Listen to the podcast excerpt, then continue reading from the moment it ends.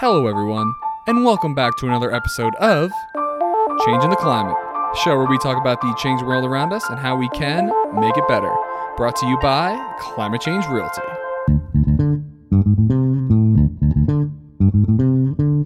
All right, everyone, welcome back to another episode. We are here with Dr. Phil. Phil, how you doing today, man? I'm good. I haven't heard that in a while since I was teaching at CU. I used to get Dr. Phil all the time. Um, I bet. Less so. I rarely put my credentials behind my name, and so uh, good catch. That's funny. yeah, and I can res- I can respect that. I'm not big on credentials either. I just couldn't resist. Um, but yeah, I love to get the show started with a little bit of background on who you are and how you got to be doing what you're doing.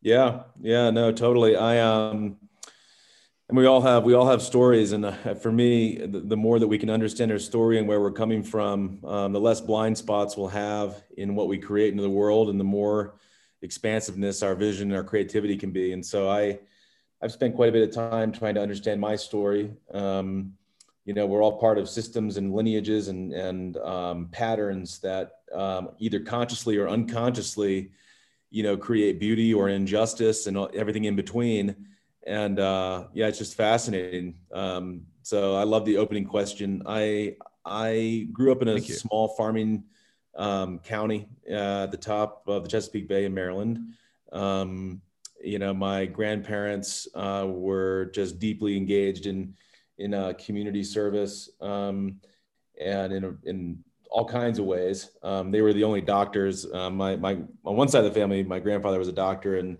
his wife a nurse.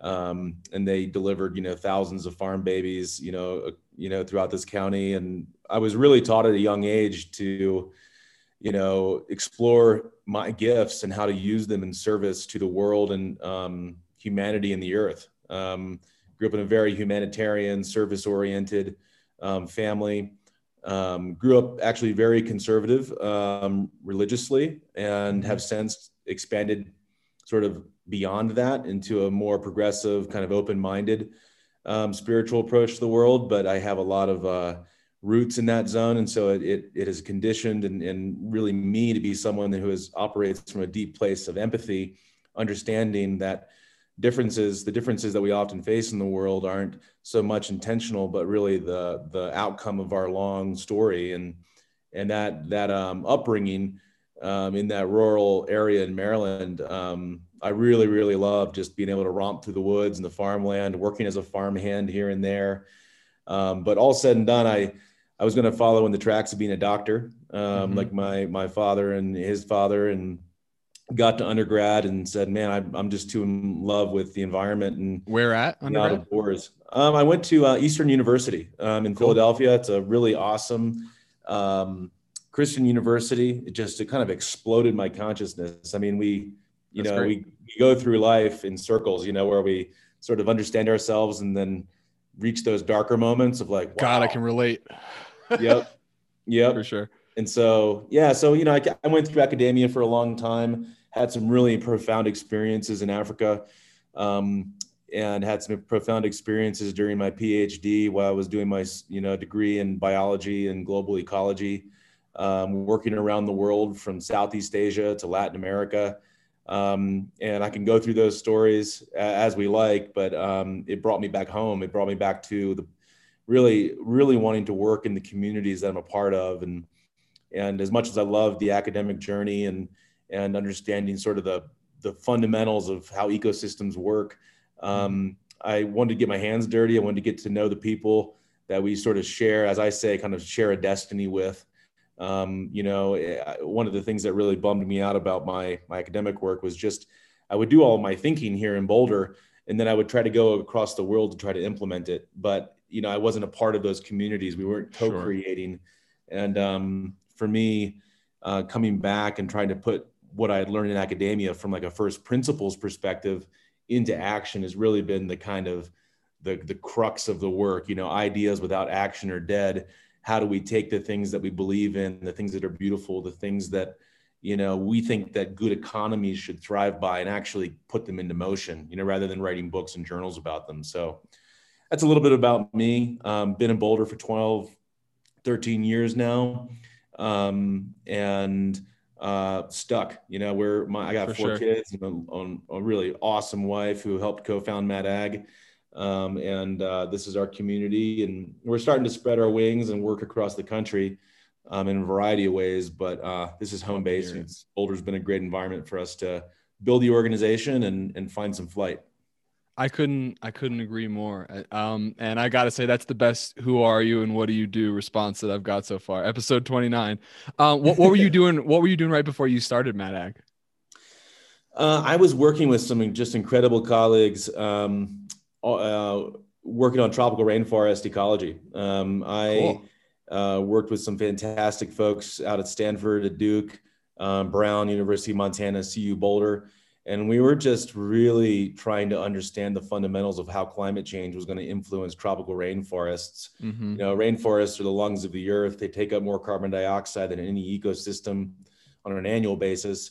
And um, we were really curious about, you know, how does carbon get sequestered out of the atmosphere into the trees, into the roots, into the, the trunks, the biomass? How does it circle? How does it flow? And and what's that vulnerability to precipitation changes or temperature changes? And and so um, I was working really heavily in that in that zone um, academically. And then, you know, I was doing a bunch of other stuff too. I'm kind of a, a- generalist.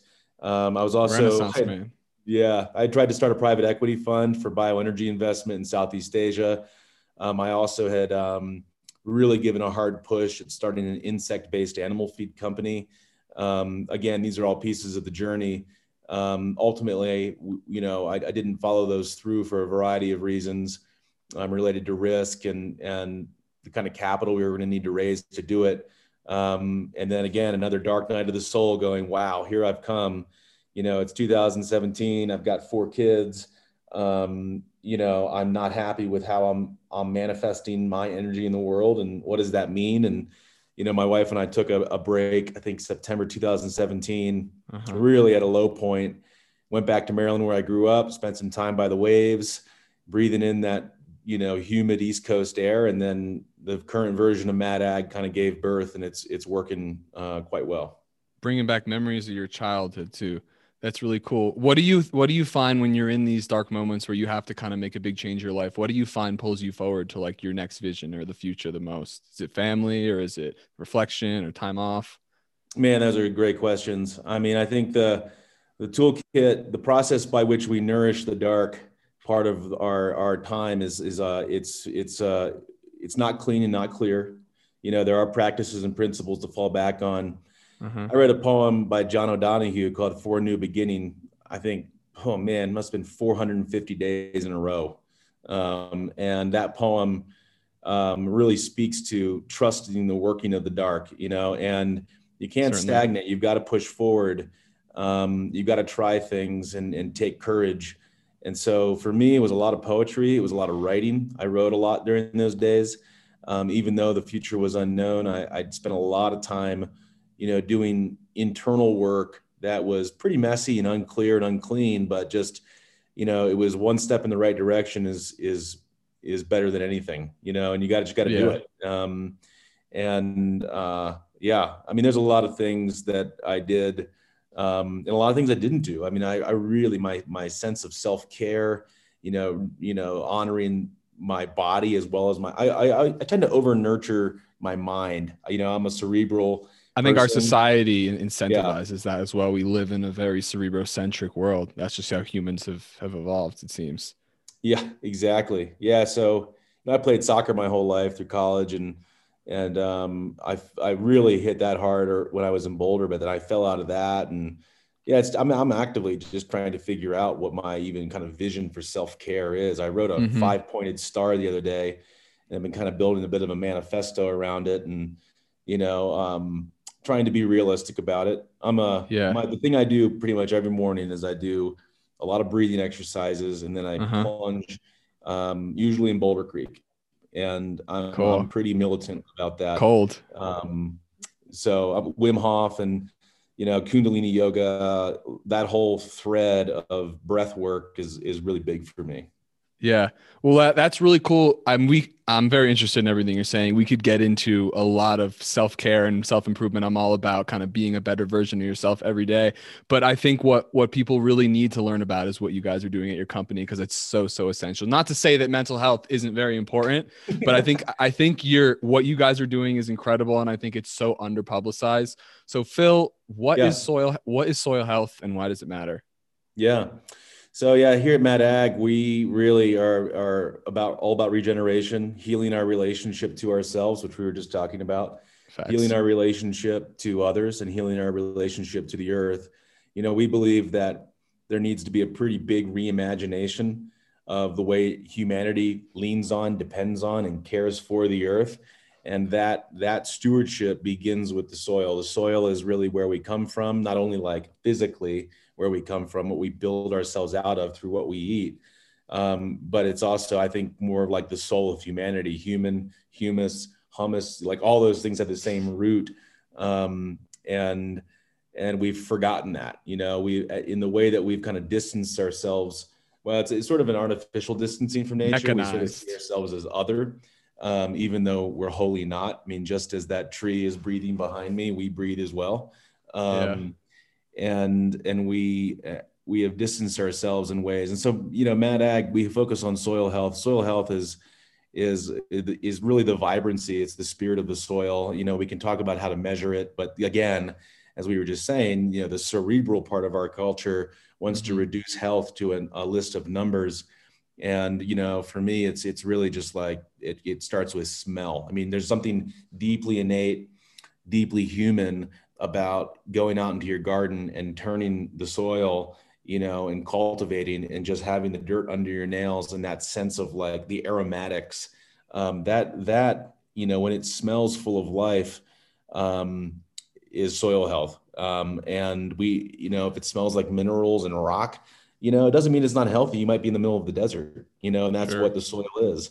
But um you know soil health is kind of the foundation of what we think is like good human economy you know and is largely why we work with farmers because you know the nexus point between the well-being of the earth and the well-being of humanity is the farmer is the steward.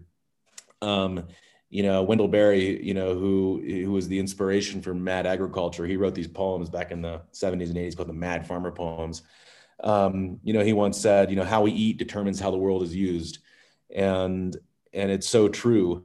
Um, if we look at the patterns of land use in the Amazon, you know, um, whether it's clearing the rainforest to create soybean fields, or whether we look yep. just right now, we look, you know, from here out to Pennsylvania and look across the prairie.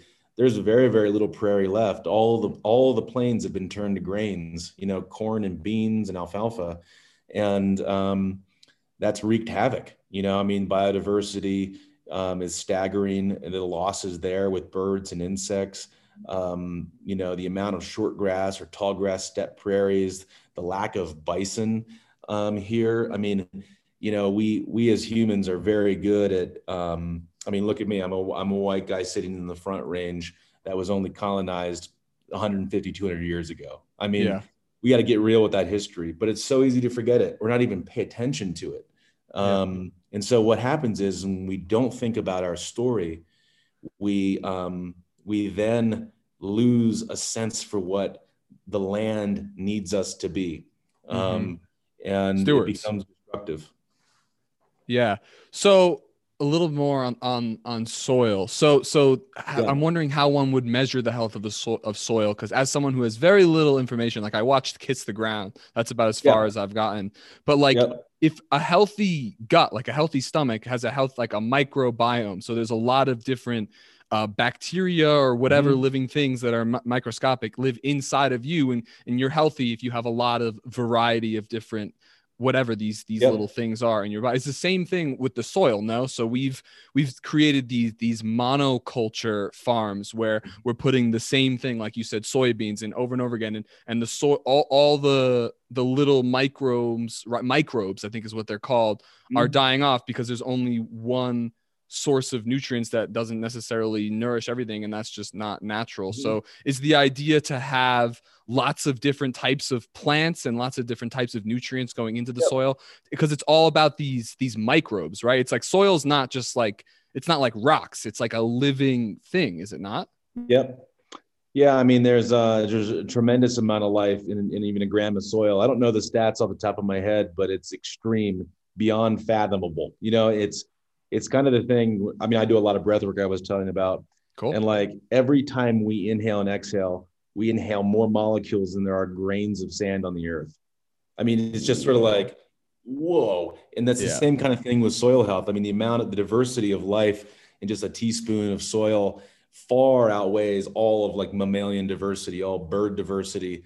You know, this is like primordial life forms. god we're killing that too so- it's terrifying Yeah, it's well, it's terrifying and beautiful. I mean, I think again, going back to our culture, we want to know everything before we do it. But I would argue, and this is probably going on a limb, is that we don't need any more science to know how to live well. Right. I mean, there's like we understand enough to know how to love, how to that's it be compassionate, yeah to be good stewards of place. Like science certainly helps advance things, but it doesn't necessarily advance happiness. Um, it can advance longevity, which those things can be be related to happiness.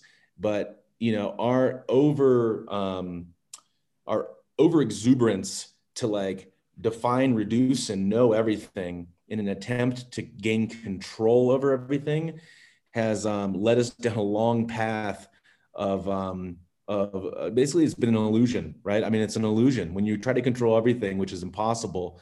It's a way of gaining safety and security, but um, you lose beauty, you lose the ability to live with something something not being predictable, um, you know, and getting comfortable with uncertainty.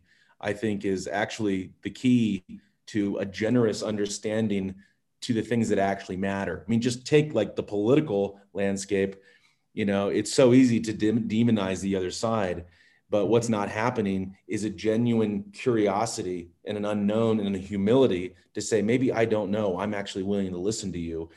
And i think that we we're just hyper focused on knowing and control. Um, and uh, it takes the mystery out. And mystery is what we live for. I mean that those that's the mythology of humanity. We're not going to know the big questions you know where we're going after we die and all this stuff. I mean it's impossible you know but those are the things we obsess on and we we build religions around and we we hyper analyze and it's like we got to think about like a, a, more generous and open approach. And soil health is exactly the same thing. I mean i can tell you how to measure soil health with the modern mind you know mm-hmm. looking at fungal and bacterial ratios and looking at the amount of nitrogen in there and looking at you know the amount it respires and how much extractable nitrogen phosphorus and boron there are. Like yeah those things matter you know but but but that's not soil health. That's that's an element or a dimension of it. Um, it's not the soul of it. For sure. Okay well so I love this. This podcast is going in a different way than I had expected, but honestly, this is the kind of conversations that I have off off screen. So let, us let's, let's roll with this. So one of the yeah. things I wanted to bring up towards the end is your quote about how radical love must be the root of all action. How do you see with what you're doing with regenerative agriculture as promoting these ideas that you're talking about of, yeah. of spreading love and um, creating connect, connectivity, not just between people, as in like love as emotion between um, humans, but as a, lo- a love for the environment and all living beings around us. Yep. Oh man, so much. I mean, you know, for me, um, perhaps the most powerful way to create a more beautiful world is to engage and activate and restore humanity's sense of and love for place. You know, what we care for, we protect um, you know, think about the place right. that you grew up on, right? Like I grew up on a small farm. I would fight tooth and nail for that thing to be preserved and not be developed. You know, I would fight tooth and nail, you know, for that place to be to be um, improved, to to be lived with, to be um, artfully cared for, right? Like the things that we love, we care for, and because you have an illogical connection it's emotional it's it's part of something that's not like this not the cerebral mind it's your animal instinct it's a, a sense of connection and love to something that's right yeah yeah So, you know, we have these things as a little vignette into this. We have these hats we sell called the, the medicine hats or the animal hat. I saw them. They're cool. Yeah. And they showcase species of the world that have been hurt by the industrialization of the food system. These are species that are often keystone species of the ecosystem. So we often ask, like, what does the land want to be? Right? Like, like absent of massive human modification, the first question is, what does this place want to be? Like, what is the evolutionary expression in this place? Like thinking and using that really as our like moral guide to beauty and expression. Is there like, really an answer to that? Um, well, it's evolving. You, there, it's not fixed, Sure. but it's certainly worth considering. Um, you know, when we overlap, like let's say we take a, a um, just like a, I mean, look at it all across the West. Um, we take a model for building an urban system like New York City, and we say we're going to build that in the middle of the desert and call it Las Vegas. Like Uh-huh. that creates absolutely unsustainable resource use like we we don't as humans we do not know how to listen to place to give birth to what evolves we take one thing and we replicate it all over the world and it creates massive imbalances. Um, and and that's that's um, created i mean i mean just look at las vegas as a, as a point in point case. I mean the colorado with this how dry it is this year you know the water problems we're going to face all across the west are not a problem that there's not enough water is that we've built our systems to, to use way too much. Um, and it raises bigger questions should we be living here? You know what i mean? Like i wonder that all the time in boulder. It's like should i even be living here? Um, and you know as you look at the wildfires in california there are more and more and more people moving from california to oregon washington state to vermont. I mean it's just starting to happen. And because we as Americans are so buffered away from the direct risks of climate change, you know, we don't see it as much. But you know, you look through the Middle East and, and Mesopotamia and cultures that don't have the sophisticated sort of like industrial safety protectors around them. Um, migration is happening like crazy, and so Sure. I'm off on a little bit of a rant right here. But the um, I love it. the the the the solution to this is is asking what does the land want to be or even more appropriate maybe what does the land need us to be and and then designing our systems of living in reciprocity with that place around the answers and the explorations of that question um, and and the other thing is is that when you fall in love with the places and the people that you depend upon you begin to care for them beyond um, an economic transaction, right? Like, like I mean, I have no idea where this glass came from. I have no idea. Actually, I have a little bit of idea where this coffee came from, but the way that we consume around the world, because our supply chains are so opaque, because we do not know what justice or injustice is being created by the way that we rely on the earth, um, we just go on destroying. I mean, really, because it's unconscious. It's unconscious. Um, and I, I don't know. I'm, I'm, I, I just think that we, this is the power of story. It's the power of relationship. It's the power of connectivity, and that that the the currency of relationship is love. I mean, it's literally the currency of it, and um, of at least of a healthy relationship. And so, you know, that's the kind of currency we have to be developing.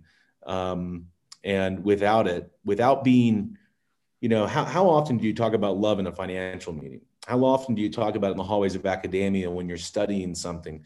You know, it might be what's motivating you to be there, but you never talk about it. And that's actually part of the reason I left academia is like, listen, I'm working in these rainforests because I'm I'm I'm in awe of them. You know, what keeps me coming back to these rainforests, I could never measure. That's, you know, that's what von Humboldt said back in the, you know, 1700s. He's like, I love measuring these things, but you know, what keeps me coming back, I can never measure. And Yeah. I just feel like we um, have to figure out ways for humanity to fall in love with the people and the places we depend upon. Because if we can nail that, then we'll have a, a renewed sense of commitment and shared destiny on this little rock in space that we call Earth. Yeah. God, Phil. Well, Well, I love you, man. I mean, everything you're saying, it, it, vibes with me. It connects with me so much. But I think that's because you and I have both spent a lot of time thinking about what our places in the world, who we are, where do we come from, who do we want to be, and who should we be. But I guess my next question to you is how do you find a way? Because everything you're saying deeply resonates with me, but I have mm-hmm. friends all over the political spectrum and all over the world who see the world very differently, who have, are different varying levels of insecurities. And I, am curious, how mm-hmm. do we connect with people who are deeply conditioned by the way society currently works and are frankly afraid of change how can we get them uh, in uh, in support of us while mm-hmm. kind of keeping them comfortable i suppose or is it the truth that everyone yeah. needs to get comfortable being uncomfortable i don't know i just i just yeah. i want to be able to connect with the everyman because the mm-hmm. way the way you're speaking right now i know because i'm loving everything you're saying that most people that a lot of people are like what? So like how can we connect to like that type of person as well? Well um it's a Hard. good question and i think there are a lot of ways. Um and not everyone is on the same journey. Um and so the way that we do it is we often and the way that we work with farmers is it's never telling them what to do. You know, it's it's about sort of helping them realize their hidden potential that's unrealized. You know, that's really the art of it's like a good coach or a good therapist or a good um, a good friend. They help you achieve something that you know is possible, but you need that catalyst, you need that inspiration, you need that support, you need that that fabric in order to express yourself. And um, and so for us, you know, especially in farmers we work with, they're often stuck within systems that they're frustrated by, deeply frustrated by, but but by themselves they can't imagine their way out of it. Um, and and so what we do is we we help farmers tap into that like okay who are you? What's your vision? What are your values? What's your lineage? What's your story? You know yeah. why are you here? I mean most farmers are not farming the land to make money. They're there because they they immigrated five generations ago, wow. and they fled from some sort of persecution. They um, were looking for a land of opportunity. They, I mean, like those are the reasons that a farmer is ultimately in their place. And so what we do is we try to tap into that kind of bigger meta narrative of what's going on in the land and get to know that story and then look for ways to enliven their vision for regenerative ag. And and that can look a lot of different ways um, which is which is the beauty of listening to place and listening to that story in that place. And so um, that's how we do it. And you know sometimes we we kind of sit in this philosophical zone when the farmer can go there. And sometimes you know it's it's like message and messenger you know um, who's you know buddhist legends guru um, I, I, lean on quite a bit. Um, you know, he once said, you know, it's the responsibility of the communicator to know what the listener needs to hear in order sure. to find resonance with shared values. And so we we spend a lot of time thinking about language, about you know making steps that are um, reasonable, you know, because change is really hard but mm-hmm. change is the only thing that we know to be true. I mean, okay. really. I mean, there's a lot of things that we, time. but change is what happens. You know, I mean, it's facts. That is the thing, and I think we are highly uncomfortable. And there's like evolutionary reasons why we're uncomfortable with change, right? Safety, security. Um, you know, I mean, there's there's great reasons not to not to want things to change, but um, you know, it's happening I, I either way. It's going to happen either way.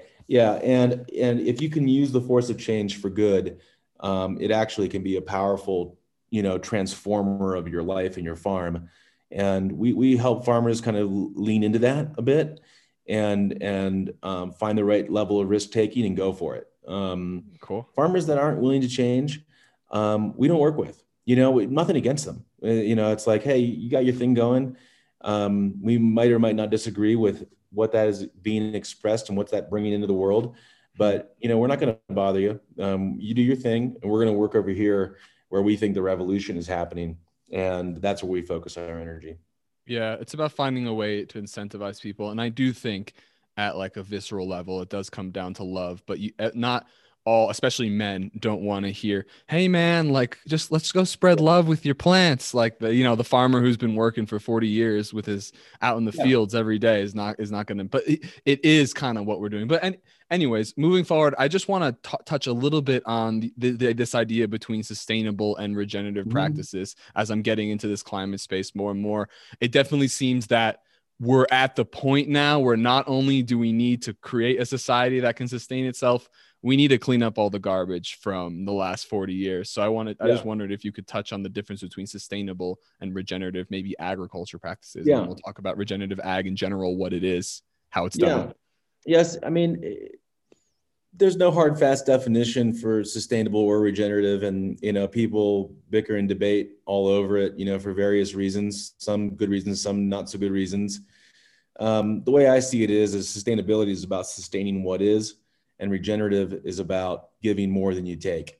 Um, and so yeah. it's about res- restoration. It's about bringing life back. It's about being in service, you know, to the expression of living systems, you know, based on their unique sense of place and that evolutionary power that I was talking about. Like, you know, when you're talking about sustainability, you're often in the world of like life cycle analysis and reducing carbon footprints. And you're in like, hey, if I do good over here, I can offset it over there. You know, like that's the world of sustainability. The world of regeneration is much bigger. It's about tapping into longer lineages of wisdom. It's about reciprocity. It's about giving back more than you take. It's about, um, you know, really working with and harnessing the evolutionary power of life to, to give unique expression to every acre of land on this earth. Um, rather than the whole Midwest being corn and beans, mm-hmm. you know, it's about, okay, we know we need to live in reciprocity with this place and eat food, but we're not going to like just monoculture the hell out of it. Um, and so regeneration requires a much deeper inspection of who we are as people on earth. And, you know, there's a lot of people doing regenerative ag um, that are, I would say, just sort of still operating in that sustainability paradigm mm-hmm. um, of like sort of, you know, um, you, you, can see a lot in like the USDA, the government, and stuff like that, where it's like, oh, you know, regeneration are the five principles of soil health. You know, keep a living root in the ground and you know armor the soil and and have livestock integration and use cover crops or whatever they whatever they are. Um, for me, that that's a that's a step in the right direction. But if it's not asking the big questions, um, it it falls short of the regenerative paradigm. Um, but you know. It, at the same time, I don't demonize those folks. Um, you know, for me, the essence of regeneration is any step toward healing your relationship to yourself, to people, and the earth. And so I'm not going to deny anybody a regenerative life. Um, but but again, we tend to work with folks that are sort of pulling the whole existential hood off of things. Um, yeah. Yeah. Well, the fact of the matter is, we've got certain subsets of the population that just ignore this space completely. They they need A, B, C, D, and and that's okay too, because even big thinkers like you and I also can can be helped by someone who thinks that way. Because when you bring you know the most successful corporations in the world were started by a visionary person and a systems person. And you put them together and they let they let the visionary guy do his thing. And then the systems guy's like all right he wants to achieve this. I can get a b c d e. So phil how do you plan a regenerative farm well, the first thing is is not not planning it. Um, the first thing it might sound counterintuitive, but we don't plan it. The farmer plans it. We provide the container in which the farmer finds life to plan their farm. We have fallen into the trap many times of planning farms for farmers, and then you hand them the 40-page farm plan, and nothing happens. Um, and what that ends up being, it's it's our best projection of what we want that farmer to do, mm-hmm. but we have not entered effectively the co-creative space to create a farm plan that actually finds life. And you know, farmers don't want to be told what to do, neither do you. And so what we have been focusing on is really developing almost like a series of frameworks that farmers we use with farmers to understand where they can find and put their best foot forward. Um, and while farmers might think they know that, what we're learning is is that farmers are usually running right up against the wire all the time. I mean, they're just mm-hmm. they're working like crazy. They're operating on thin financial margins. There's quite a bit of stress in the system. And our best gift is to help them to find a breath, pause, and and provide a little bit of a conversation of trust and vulnerability to say, okay, I need to stop and pause. And, you know, having a farmer work on their vision for their farm and their family is something that a lot have never done. They might have done it up here while they're sitting in the combine or, you know, walking soybean fields and picking weeds out, but they've never articulated it and slowed down. And they never shared that with their family. And so we work on something called a holistic context um, which helps the farmer understand, you know, who are their decision makers, who who are the ones influencing the apple, actual operation, you know, what are the resources they have at hand, and what is their capital that they can put to work to actually achieve that vision. Most often, financial capital. Um, then, from that place of context creation, we then look at the farm ecosystem um, using a framework called the scale of permanence um, which is basically looking at a farm through all the dimensions that give shape to the farm, but slowing down so that complexity can be unraveled. So you can look at where there's a strength or a weakness, where there's a, a weak link, where there's a big opportunity to move. And so the scale of permanence is called that because there are things in, in a farm and in your life you can't change to the things that are totally malleable. So climate, you can't really change it. I mean, we influence, but you can't change it in the way that it influences your corn crop. Um, we work through climate, your geography, your um, your land use, your um, topography. We look at your your tools and infrastructure. We look at the plants and animals that you work with to steward the land to make money. We look at um, you know the foundation of that economy, which is the soil health and we systematically can work through that kind of scale as visualized almost as a circle. And, um, and that really reveals a lot for the farmer about, okay, this is where I need to put my best foot forward. And then we help them basically path find, but we don't tell them what to do.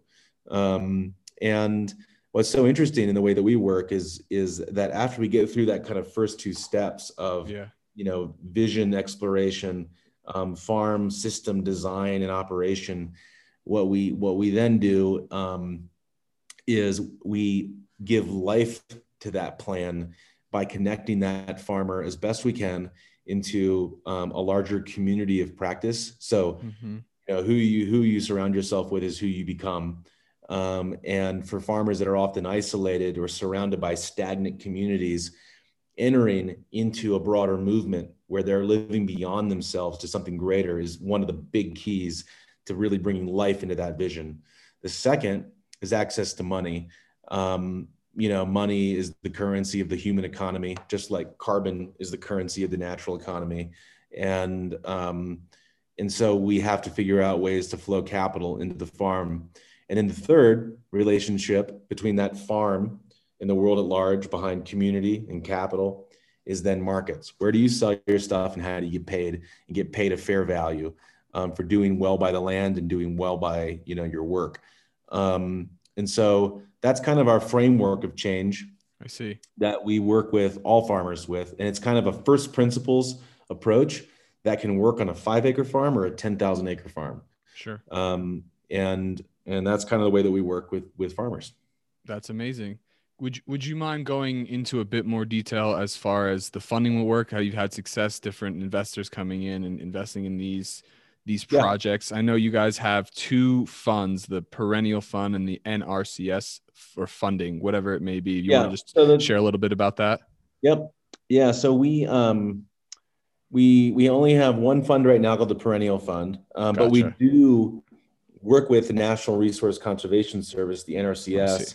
I see. Um, to connect basically farm bill dollars to farms. And so you know the farm bill is a is a really huge um, public bill um, that's passed every five years and it provides an enormous amount of incentives and and backstops and farm you know subsidies for farmers and there are really um, negative parts of the farm bill and then there are really positive parts and and we really try to get those farm bill dollars working for farmers toward the kind of shared vision of regenerative ag that we're pushing for um, the perennial fund, um, you know, we were, I'll tell you a little bit about that. We, we decided to create that um, because we were trying to help farmers move to organic um, operations using regenerative practices.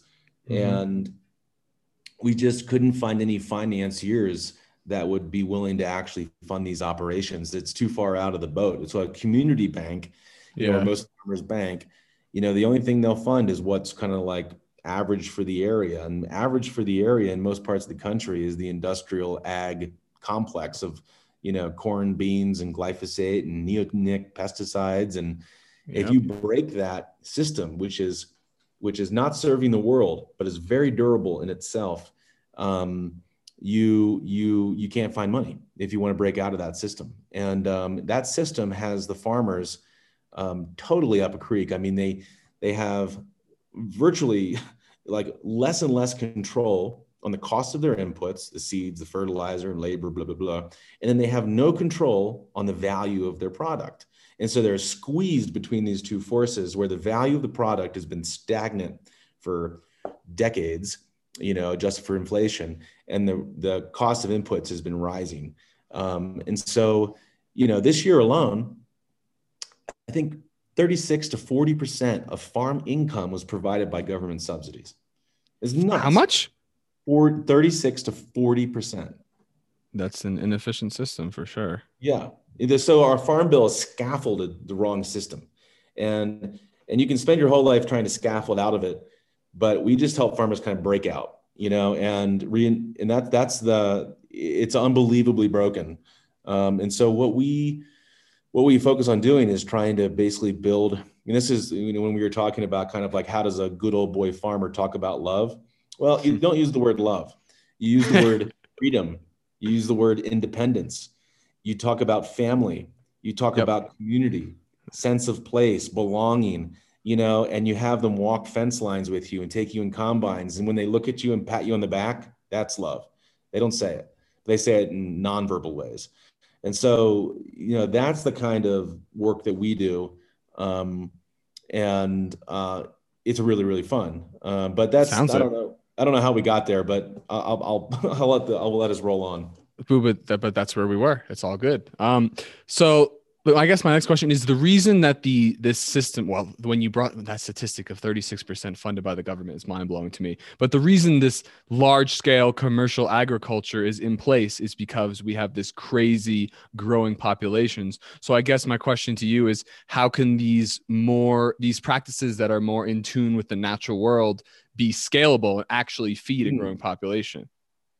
Yeah, I mean, I would say that industrial agriculture um, didn't isn't the precursor.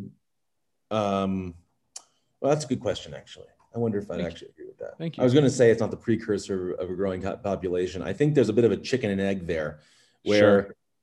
the growing population and the industrialization of ag evolved together. You know, it's not one before the other, and so we are in this predicament of needing to know you know like can the earth actually provide the calories needed to feed um, the world and and and we often hear that like oh my gosh we need to grow more food because of the population but it turns out that if you just look at calories you know mm-hmm. calories produced in the world we actually produce enough calories to feed well over 10 billion people absolutely um, if people don't eat too much and we grow the right kind of calories. Surely. Right now, we're not growing the right kind of calories. We're growing corn and beans to feed livestock in, you know, concentrated feed operations, and it's enormously inefficient. Um, and and so if if we focused, you know, it's not about can we grow enough food. We already know we can. It's about what food we grow and what we eat. And then this gets back into much deeper, more touchy, more volatile, like like how do we build markets that actually reflect the true cost of of the food right like the true cost of growing a cow in a concentrated feed operation with its climate impact its animal welfare impact its labor impact its land impact its you know this this gets back into like externalities and capturing those on the balance sheet and all that stuff you know um, which might even veer us into carbon markets here in a second but um, yeah. you know we're not very good at capturing the true cost of food and reflecting that in its cost and value. Um, right now, those things are are are being, um, you know, those costs are being um, shouldered by the environment. Um, they're being shouldered by people, you know, living around those areas that are often disenfranchised or, you know, of BIPOC communities. And it's just, it's not good. Um, so we got a lot of, we got a lot of work to do on that front. Yeah, and like you said, let let's talk about carbon markets because when I walk around town, I see these people with signs that says "We're carbon farm." Is that from you guys? Um, no, that's from EcoCycle. Yeah, it's from EcoCycle. That's right. So we had Zan Jones on the show a few weeks ago. So uh, what what is the carbon marketplace? Because that, that's not, it's a term that you don't yeah, hear too often. the idea of a carbon marketplace is that you can, you, you know, if you're someone that wants to offset your footprint from whatever you're doing in the world, whether it's a coal plant or it's uh, driving a car around, um, you could purchase a ton of carbon, um, um, and that would be sequestered somewhere else. Um, and there would be a system that would prove that that would be sequestered somewhere else so that you had a verifiable carbon offset. Um, and so there's been a lot of work in carbon markets. Um, and just to say up front, I am not a fan of them at all. Um, Interesting. And um, you want a holistic solution. Yeah. You don't want eh, you don't want part here, part there. You want to just fix it altogether. Yeah, it's a holistic solution. I also just feel like we should embody that value in the in the value of the food that's produced on farms, rather than and and rather than create a market. You know, which I'll go into all the problems of the market in a second. Do it. Um, let's just like pay the farmer the fair value of creating something that nourishes the land and nourishes people. Um, and if that is true, um, then they should they should be paid for it. Um, right now, you know where that conversation often goes is like, well, if you're going to charge more for that food, then how are poor people going to be able to afford it? Unfortunately, the way the system has evolved um, is we have a artificially low price of food where it's really really cheap but it's not serving right? Like the land is worse off for it and human health is often worse off for it. And that and is so, that because of the government subsidies as well? Well it, the government subsidies recapitulate and reinforce a system of producing food that is you know not nutrient dense and doesn't feed people it feeds animals. And and for me you know i have nothing no problem eating animals. I'm not a vegetarian but those animals need to be raised in environments that are in nature's image, like eating grass off the land, not eating corn and beans in a concentrated feed operation. Um, and so, you know, most of the way that that dairy is produced, most of the way that meat is produced at like those cheap like 399 499 dollar pound thing which most people have now become highly accustomed to mm-hmm. you know, it's coming at a massive cost um, like I, I, read a statistic the other day, and whether this is true or not, I think the case in point is it's illustrative. Is that you know a Big Mac costs you know four bucks for McDonald's, but the societal cost when factoring in human health and climate change and all that is twelve dollars. So you're paying four bucks, but it actually costs you twelve bucks. So we're going into debt. In debt to what? We're going into debt to nature. We're going into debt to our own health and well-being, and um, these are the kinds of like holistic economic visions that I think as humans we just are really bad at calculating or understanding. Absolutely. Um, but you know, going back to the carbon market, I mean, the carbon market, there's there's a bunch of philosophical problems I have with it. There's a lot of practical problems. One, carbon market is a, is a very it's a reductionistic thing. It doesn't address root cause. You know, let's say, you know, I'm a coal fire power plant that's blowing coal up into the air um, outside of Los Angeles, and you know it's carbon it's causing climate change, but it's also has all of these other harmful air pollutants um, that are affecting people and giving people asthma all around. Well, that that coal plant could purchase all the offsets they want, but not solve the actual problem that they're creating. And so, you know, by offsetting over here, by doing good over here, is a um, it's it's actually just a ruse. You know, it doesn't actually solve the real problem. The other thing is is that carbon is not the same everywhere. It's the same element, but it manifests differently in every place. So, you know, creating fungibility on a balance sheet, what I mean by that is like a tropical rainforest carbon is not the same as a prairie carbon. Like those ecosystems are utterly unique of that place and they have their own essence, they have their own indigenous value, they have their own biodiversity, they have their own expression and species. And when you put carbon on a balance sheet, it makes it fungible. Carbon's carbon. And, and when you do that, it either incentivizes or legitimizes its destruction based on the current financial economy that we live in. And right now, the environment serves our financial economy rather than our financial economy serving the environment, which is the true nestedness of our economy. Um, we just don't realize it. We're egotistical and, and we're humans. Yeah. And so um, those are just some of the problems that I have with it. The other, the other issues Absolutely. are just like to measure, report, and verify a ton of carbon and sell it is extremely difficult and costly. Um, and we we ran this route, you know, man, I guess maybe 12 years ago, 2008, 2009, 2010, carbon market 1.0. Um, and it's all happening again. And we're running, we don't have those problems figured out.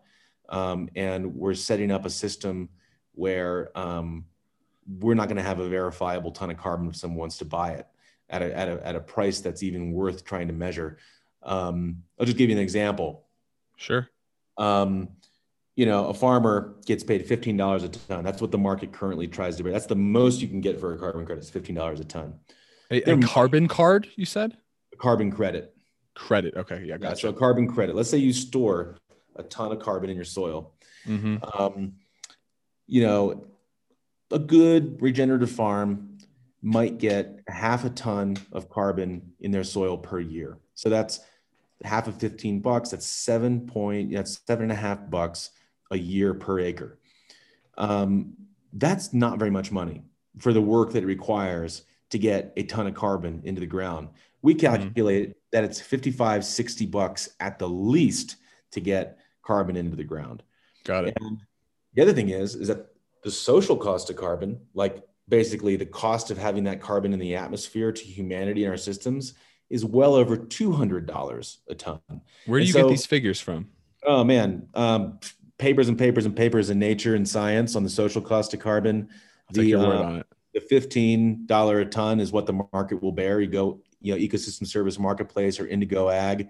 That's the market signal. And then the cost per ton sequestered. There's a great McKinsey report that came out that really showcases that and just internal numbers here. Got it.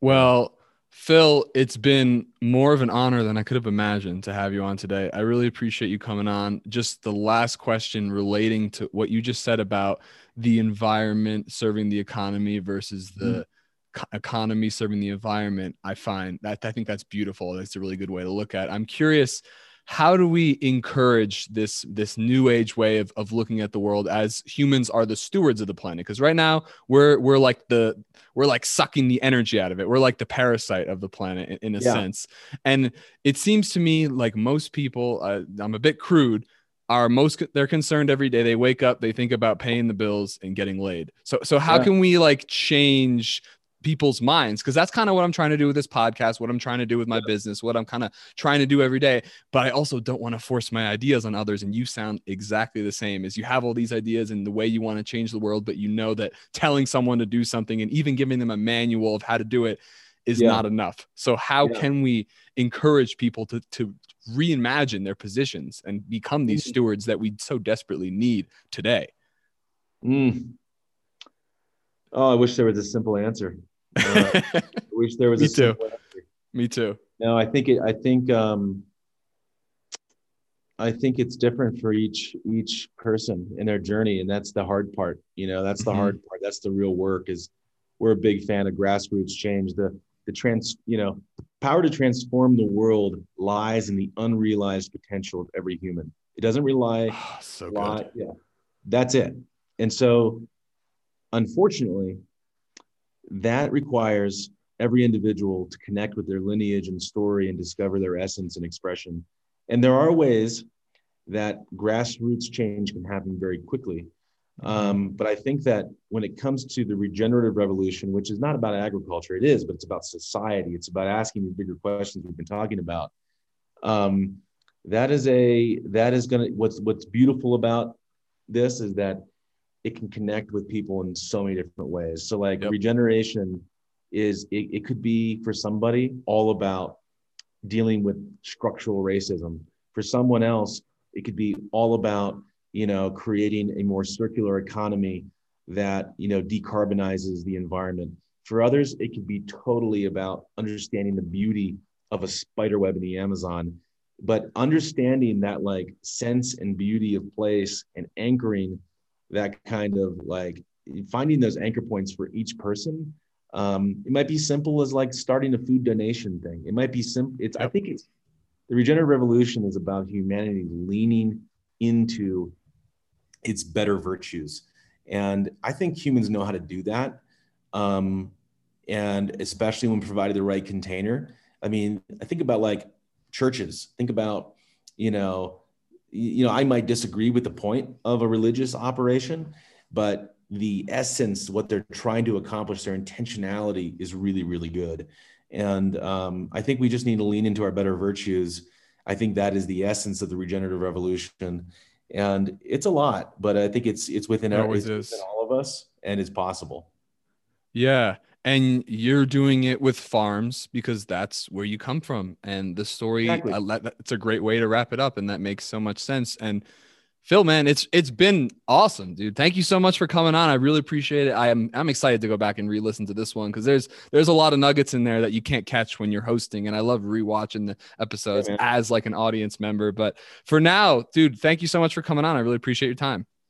Yeah, thanks for having me. It was a real pleasure. We just kind of scratched the tip of the iceberg. I feel. Um, it's yeah, only an hour. yeah, man. Keep up the good work. Will do. All right, everyone. Thanks so much for being here. See you next week. Take it easy. Thanks so much for listening to Changing the Climate, a podcast hosted by Climate Change Realty, the most innovative real estate corporation ever conceptualized. Visit ccrboulder.com today.